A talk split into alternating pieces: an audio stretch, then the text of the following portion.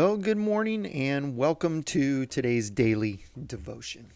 Your daily PPE, daily devotion from the Psalms, the Proverbs, and the Ecclesiastes. Um, I guess I should say uh, a devotion from one of these three books, one of these three wisdom books the Psalms, the Proverbs, or the Ecclesiastes. So, anyway, uh, welcome to, de- to today's video, today's podcast, today's devotion. Um, I'm praying that you will allow this passage, uh, the wisdom from this passage today, just to penetrate your heart. And uh, hopefully, the prayer and my prayer for you is that it will grow you in your knowledge and your relationship with Jesus Christ. Today's Wednesday. It is November the 3rd. Um, we are in Psalms chapter 74 this morning, and we're just going to look at one verse, verse number 3. Uh, there is so much in this um, Psalms, in this Psalm 74. The more I read it, I read it every day. I read all the way through every day. Man, it's just so good. I, I hope it's as good for you uh, in reading and understanding God's love and His compassion and His mercy for you as it is for me. Uh, today, once again, today's Wednesday. It's the middle of the week. The title of today's devotion is Lord, Walk with Me. Yesterday, the title of the devotion was God Never Fails. And this was the title that we looked at at these first two verses as we got into this chapter. Asaph is the writer, and he's writing about how it seems that God has forgotten about Israel, forgotten about his chosen people. The problems that he's witnessing and the things that are happening right in front of his eyes, it seems to him, or what it seems like seems to be happening anyway, it seems as though God has left them. And not only just that God has left them, but it doesn't seem like God's planning on coming back. Look at the wording there in verse number one again. Asaph writes, O God, why have you rejected us so long? The Hebrew wording there for so long is an indication and it, and it means forever. It, it, it seems as though God is left forever. What Asaph is saying is, Lord, why does it seem like you've gone and you're not coming back? As I sit and read about that and, and I think about the Lord as I was praying over this passage again this morning, I thought, what a horrible place to be and what a horrible feeling to feel that God has left you and He's not going to be coming back. Now, many of you, as you're listening or watching this this morning, you know exactly what I'm talking about. Maybe you've lost a loved one that's passed away that you've been with for years, or maybe it's a spouse that you've been married to for years, and the feeling is they're gone and they're never coming back this side of heaven there's a pain and a void there. Maybe it's a, a separation or a divorce that you've been through that you didn't want. And the pain that is left is they're gone and they're never coming back. Many of you that are listening and watching this, you know the pain that I'm talking about, and you can empathize with Asaph and the pain that he's uh, experiencing and the thoughts that's going through his mind that God may not ever come back. So now in verse number three, Asaph goes to prayer and he asks God, Lord, walk with me through this time. He asked the Lord to walk through the ruins of the temple, the place where, the very place where Asaph once led worship, where at one point in time he led the people of Israel into the worship of Jehovah. And Asaph is asking the very God that had been there many, many times to come and see the devastation. Come walk with me, Lord. Look at the verse there, verse number three. Walk through the awful ruins of the city. See how the enemy has destroyed your sanctuary. Now, maybe this is a prayer in anticipation that maybe God will see the devastation and maybe he'll change his mind and come back. Maybe he'll see what the enemy has done and the hurt and the pain that is there, and maybe he'll come back. Maybe it's Asaph just wanting God to be with him. You, you know what I'm talking about. Maybe he just needs the comfort of knowing that God is with him, but he doesn't feel that. As I said yesterday, as we began this psalm, there are many different thoughts as to how the how Asaph is writing this. Many theologians aren't really certain whether this is a prophetic word or a prophetic writing or whether Asaph is literally seeing maybe it's a vision of what he's seeing. But I mentioned that God never fails us and it's it's not God that leaves us. Sometimes it's sin that separates us. But the one thing that we can count on is that God never leaves, and Jesus is the one, especially now in our day and time, Jesus is the one who can completely redeem us from our problems, from our pain, from our hurt, and even from our destruction that sin leaves behind sometimes. It's in these times that sometimes we feel like God has left us, but in reality, He's never left us. He's still with us. It's interesting to note here the wording. And that's what I want to point you to today. Uh, as Asaph mentions the place where he wants God to walk around and to see, uh, he mentions that it's his sanctuary, not meaning Asaph's sanctuary, but God's sanctuary. Note the wording there where he says, Your sanctuary. Remember, God is faithful. He wouldn't just leave. He wouldn't just abandon his people for no reason.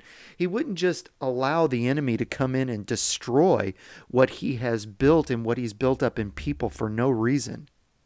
For the people in Asaph's time, the people of Israel, it's their choices that has caused this destruction, this devastation. It's sin that has entered their lives, and it's sin that has destroyed God's sanctuary.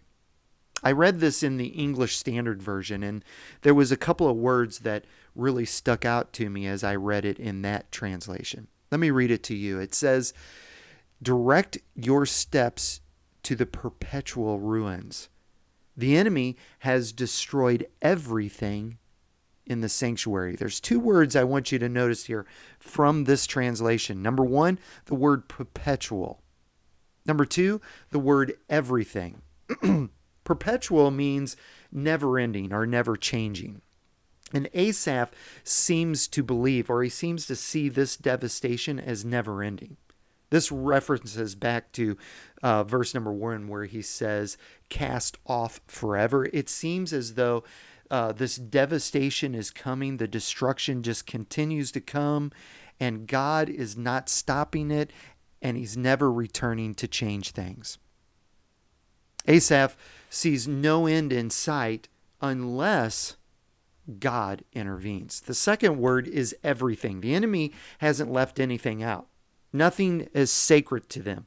They've destroyed the temple, they've tore down the walls, they've attacked and destroyed everything when they've been given the opportunity. And so let's let me just use this here this morning and put this in a pers- in a, a spiritual perspective and this today as i as i talked about yesterday this is in speaking or we're going to relate this to as asaph is speaking prophetically about the future time when christ is going to come. And he's going to live in our lives as he does now in the life of a believer. And these bodies are the temple of the Lord Jesus Christ. And as Paul said in 2 Corinthians 4 7, he said, We contain this good news, or the good news of Christ, in these jars of clay. This is the temple. Now, in John 10 10, Jesus clearly defines what the plan of the enemy is, and he clearly defines what his plan is, and they are totally opposite. John 10:10 10, 10, Jesus says the thief who is Satan, the enemy of our souls, he comes to steal, kill and destroy. And that's exactly what Asaph is talking about in this passage of scripture for the temple. He's the the enemy has come, they've stolen everything of value out of the temple. They've killed the people that has stood in the way of them destroying the temple, and then they've tore down, literally tore down and destroyed. So that is the plan of the thief or of the enemy of our souls, which is Satan. But Jesus also outlines his plan. He says, I have come that you may have life and that you may have it to the fullest. In Ephesians 4 7, Paul encourages us. He says, Whatever you do, do not give the devil a foothold. So the enemy of our souls loves to have a foothold into our lives, meaning a foothold is a doorway into our minds and into our hearts. It's a way that he comes in to deceive us or to lure us away from God's plan for our lives. And a foothold is anything that he, he can enter into through. It can be it can be anything. It can be uh, it can be an argument between uh, two people in a relationship or just two friends. It can be a hurtful comment, or it can be a hurtful, devastating, life changing moment that he can enter into that that that moment. Uh, sometimes it can even be a joyful time or a, a time of celebration where the enemy uses pride to entertain enter, to enter into us or to enter into our our moments. It doesn't matter. He's not. Um, he doesn't matter what he uses. All he wants to do is he wants to use any and all situations where he can influence us and turn us away from God's plan for our lives. Remember Adam and Eve? I mean, very simple situation. He used a time of eating, a moment of eating. Very simple, nothing strange. The enemy came. He began to speak to Eve. He distracted her from God's word. And then she began to doubt God's word. And that was a foothold. She allowed him to come in, influence her thoughts, influence her actions, and it influenced her heart. This is the destruction that came, spiritually speaking, for Asaph and for any one of us. This is the destruction that keeps on coming unless God intervenes. And here's the fact the fact is, God has intervened. He sent Jesus Christ to come and to save us for, from our sin and from sometimes from our own selves, to, dis, to save us from our own destruction. For Israel, I have never read in, in the Bible about a time where God allowed Israel to, Israel to be defeated or destroyed that the Bible didn't clearly state the reason. Every single time, God clearly stated that it was idolatry or adultery, where they had forgotten God, where they had walked away from the Lord, or they had allowed the enemy to influence their hearts and their minds, and it got their eyes off of the Lord.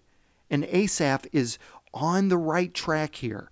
He invites God to take a walk around the destruction, a walk around the area that's been attacked and to look and to see what's going on and remember where he was at and remember what God said he would do and then come back and redeem.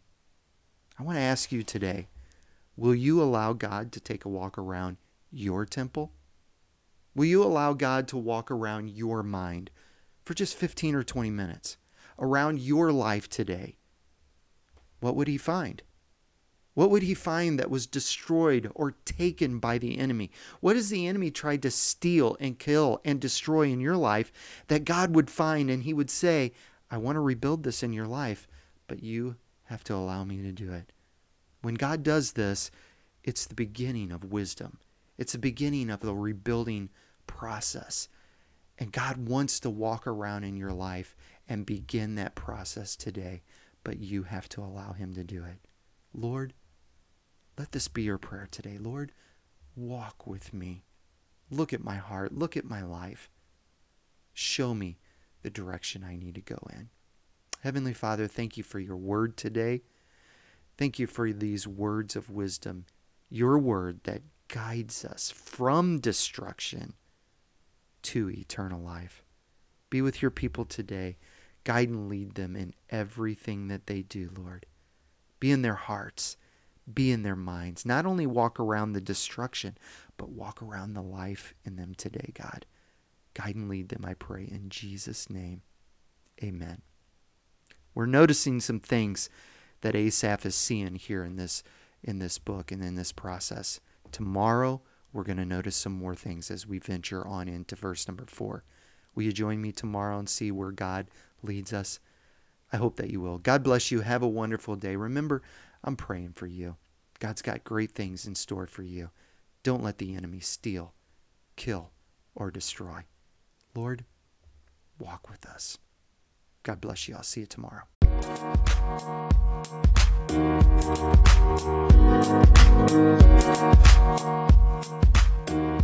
back.